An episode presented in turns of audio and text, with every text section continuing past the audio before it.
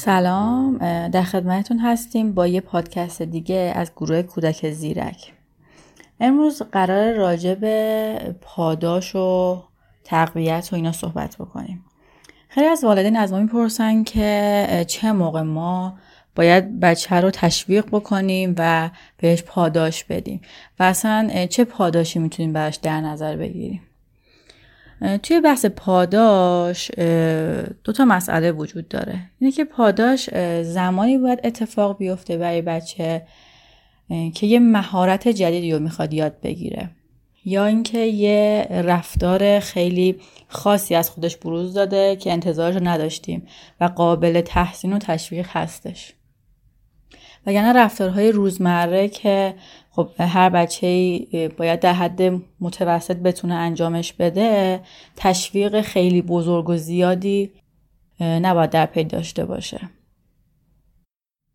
حالا می‌خوایم چند تا از پاداش ها رو بهتون معرفی بکنیم و یه تقسیم بندی داشته باشیم تا وقتی که لازم شدش تو ذهنتون بیاد و راحت بتونید تشویق ها رو پاداش ها رو انجام بدید.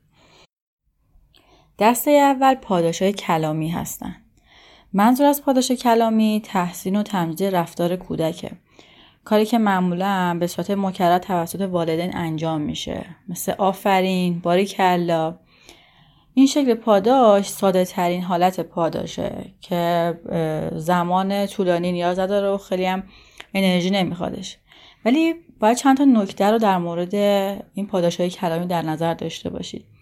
یکی اینکه بهتره که برای تحسین کودک رفتار مناسبش رو توصیف بکنید مثلا بگید که آفرین پسرم چه زود مشغول رو تموم کردی یا چه مرتب اسباب بازی تو روی میز گذاشتی؟ گفتن عبارت و اصطلاحات کلی مثل آفرین و به و فوقالعاده بود و عالیه گرچه می‌تونه نشون دهنده تایید و تشویق پدر مادر باشه. اما نشون نمیده که این تشویق به کدوم رفتار یا کدوم جنبه از عملکرد بچه است؟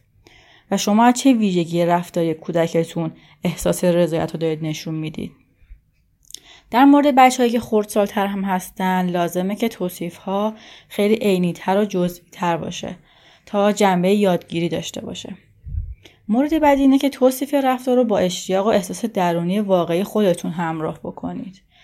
وقتی رفتار کودک رو توصیف می‌کنید اگر واقعا از اون راضی هستید و می‌خواین اهمیت کودک و رفتارش رو بهش متذکر بشید سعی کنید لحن کلام شما و حالت هیجانیتون همراه با اون این احساس مثبت رو نشون بده. در این صورتی که کودک درک می‌کنه که این بیان تحسین برانگیز بوده و واقعیه و از درون شما نشأت می‌گیره و ساختگی و نمایشی نیستش. نوع دیگه پاداش پاداش های عاطفی یا جسمانی هستش منظور از پاداش های عاطفی یا جسمانی رفتارهای غیر کلامی هن.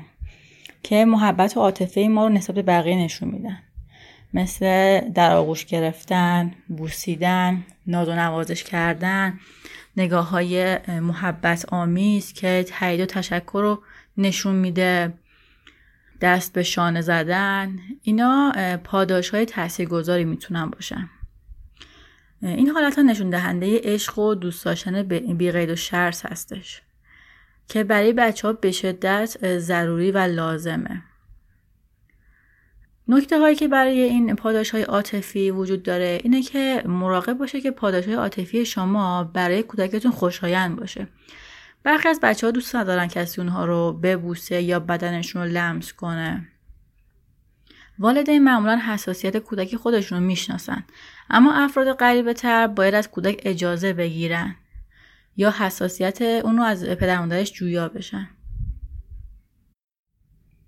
مورد دیگه در مورد پاداش های عاطفی اینه که حساسیت و علایق بچه ها با افزایش سنشون تغییر می‌کنه. بسیار از بچه ها وقتی به دوران نوجوانی می‌رسن دیگه تمایل ندارن مثل بچه ها با اونا برخورد بشه. مثلا جلوی جمع اونا رو بغل بکنن یا با لحن خطابشون می‌کنن که انگار اونا رو هنوز بچه فرض می‌کنن. بنابراین پاداشهای خودتون رو متناسب با تغییراتی که توی روحیه و رفتار فرزندتون مشاهده می‌کنید تغییر بدید. نوع دیگه پاداش پاداش های فعالیتی هستش. منظور فعالیت هایی هستن که انجام یا شرکت در اونا برای بچهتون لذت بخش و تشویق کننده است. بسیاری از بچه ها از انجام کارهای خاص یا بازی های مطلوب لذت می‌برن. مثلا تو بازی با پدرشون کشتی گرفتن با برادرشون رفتن به پارک یا منزل اقوامشون قصه گوش دادن یا تهیه کیک خوشمزه اینها همه پاداش فعالیتی هستند که میشه برای بچه ها انجام داد.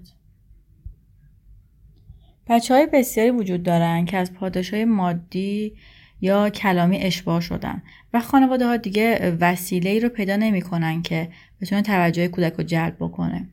در این موقعیت ها والدین احساس مستاصل شدن می‌کنن و راهی برای تشویق و هدایت کودکشون به ذهنشون نمی‌رسه. میشه گفتش که حتی در مورد این بچه ها که اشباه شدن پاداش فعالیتی همیشه می‌تونه مشکل گشا باشه. چون معمولا توی خانواده که زیاد از پاداش های مادی مثل جایزه و پول استفاده میشه پاداش های فعالیتی به ندرت استفاده میشه و می‌تونه به عنوان یه پاداش موثر کاربرد داشته باشه. نکاتی که در مورد پاداش های فعالیتی باید تو ذهنتون باشه اینه که فعالیت هایی که به قصد پاداش انتخاب می‌کنید باید برای کودک مطلوب و تفریحی باشه نه برای خودتون. می‌تونید نظر خودش رو در مورد این مسائل جویا بشید و یه فهرست از فعالیت های مورد علاقهش تدارک ببینید. اگر این فعالیت ها برای شما خوشایند باشه که چه بهتر چون احساس خوب و رضایت شما قطعا بیشتر میشه و این اثر تقویت کنندگیش روی بچه ها خیلی بیشتر میشه و یه فرصت خیلی خوبیه برای اینکه شما خودتون کودکی بکنید. نکته دیگه که اینه که این فعالیت ها رو به قصد تشویق خوشحالی کودک انتخاب بکنید نه به منظور آموزش یا ادب کردنش. بنابراین مراقب باشید در حین فعالیت ها دستور ندید انتقاد نکنید قور نزنید منت نذارید ایراد نگیرید. منظور اینه که این فرصتیه برای اینکه بچه ها خوش بگذرونن. البته معمولا تو فضایی که حالت هیجانی مثبت وجود داره حافظه تقویت میشه و یادگیری هم قطعا بهتر میشه. بنابراین بذارید بچه ها توی اون موقعیت بهشون خوش بگذره. نکته بعد این که می‌تونید ضمن انجام فعالیت مورد نظر هر جا مناسب دیدید پاداش های کلامی و عاطفی هم به کار ببرید. با این کار ارتباط عاطفی شما هم تقویت میشه و فرزندتون با احساس بهتری قوانین و دستور شما رو قبول می‌کنه. نوع دیگه پاداش پاداش های مادی هستن. منظور از پاداش های مادی همون جایزه یعنی اشیاء دلخواه خوراکی های خوشمزه که بچه ها در حالت معمول بهش دسترسی ندارن. این پاداش ها در شروع برنامه های اصلاح رفتار خیلی می‌تونه کمک کننده باشه. مخصوصا در مورد بچههایی که حالا ممکنه مشکلات نقص توجه داشته باشن لازمه. چون خیلی عینی و ملموس هستن. وقتی لازمه به صورت روزمره و مرتب به بچه ها پاداش بدین یه راه مناسب دادن پاداش های کوچیکه مثل دادن عکس برگردون به بچه ها یا حتی یه ستاره کوچولو. چون هم آسون قابل دسترس هستن و اینکه ارزونه برای پاداش دادن کلا یه اصول کلی وجود داره. اول اینکه پاداش باید بلا فاصله پس از بروز رفتار داده بشه. هرچه فاصله بین مشاهده رفتار و دادن پاداش بیشتر بشه اثرگذاریش خیلی کمتر میشه. دوم مورد اینه که نوع و میزان پاداش باید با کیفیت رفتار مناسب باشه. رفتار جزئی باید پاداش کوچکتری بگیره. مثلا سلام کردن. پاسخش می‌تونه این باشه که با روی خوش بهشون جواب سلامشون رو بدیم. یا پاداش نمره خوب تو دیگده می‌تونه یه آفرین یا یه ستاره رنگی باشه. با این حال توی انتخاب پاداش مناسب باید به میزان تلاش کودک برای رسیدن به اون موفقیت و توانایی و ضعفاش توجه بکنیم. پاداش ها باید چه برای کودک و چه برای پدر مادر عملی و ممکن باشه. انتخاب پاداش که قابل تهیه و اجرا نیستن حالت وعده وعید پیدا می‌کنه و کودک رو نسبت به والدینش بیاعتماد می‌کنه که این واقعا چیز بدیه.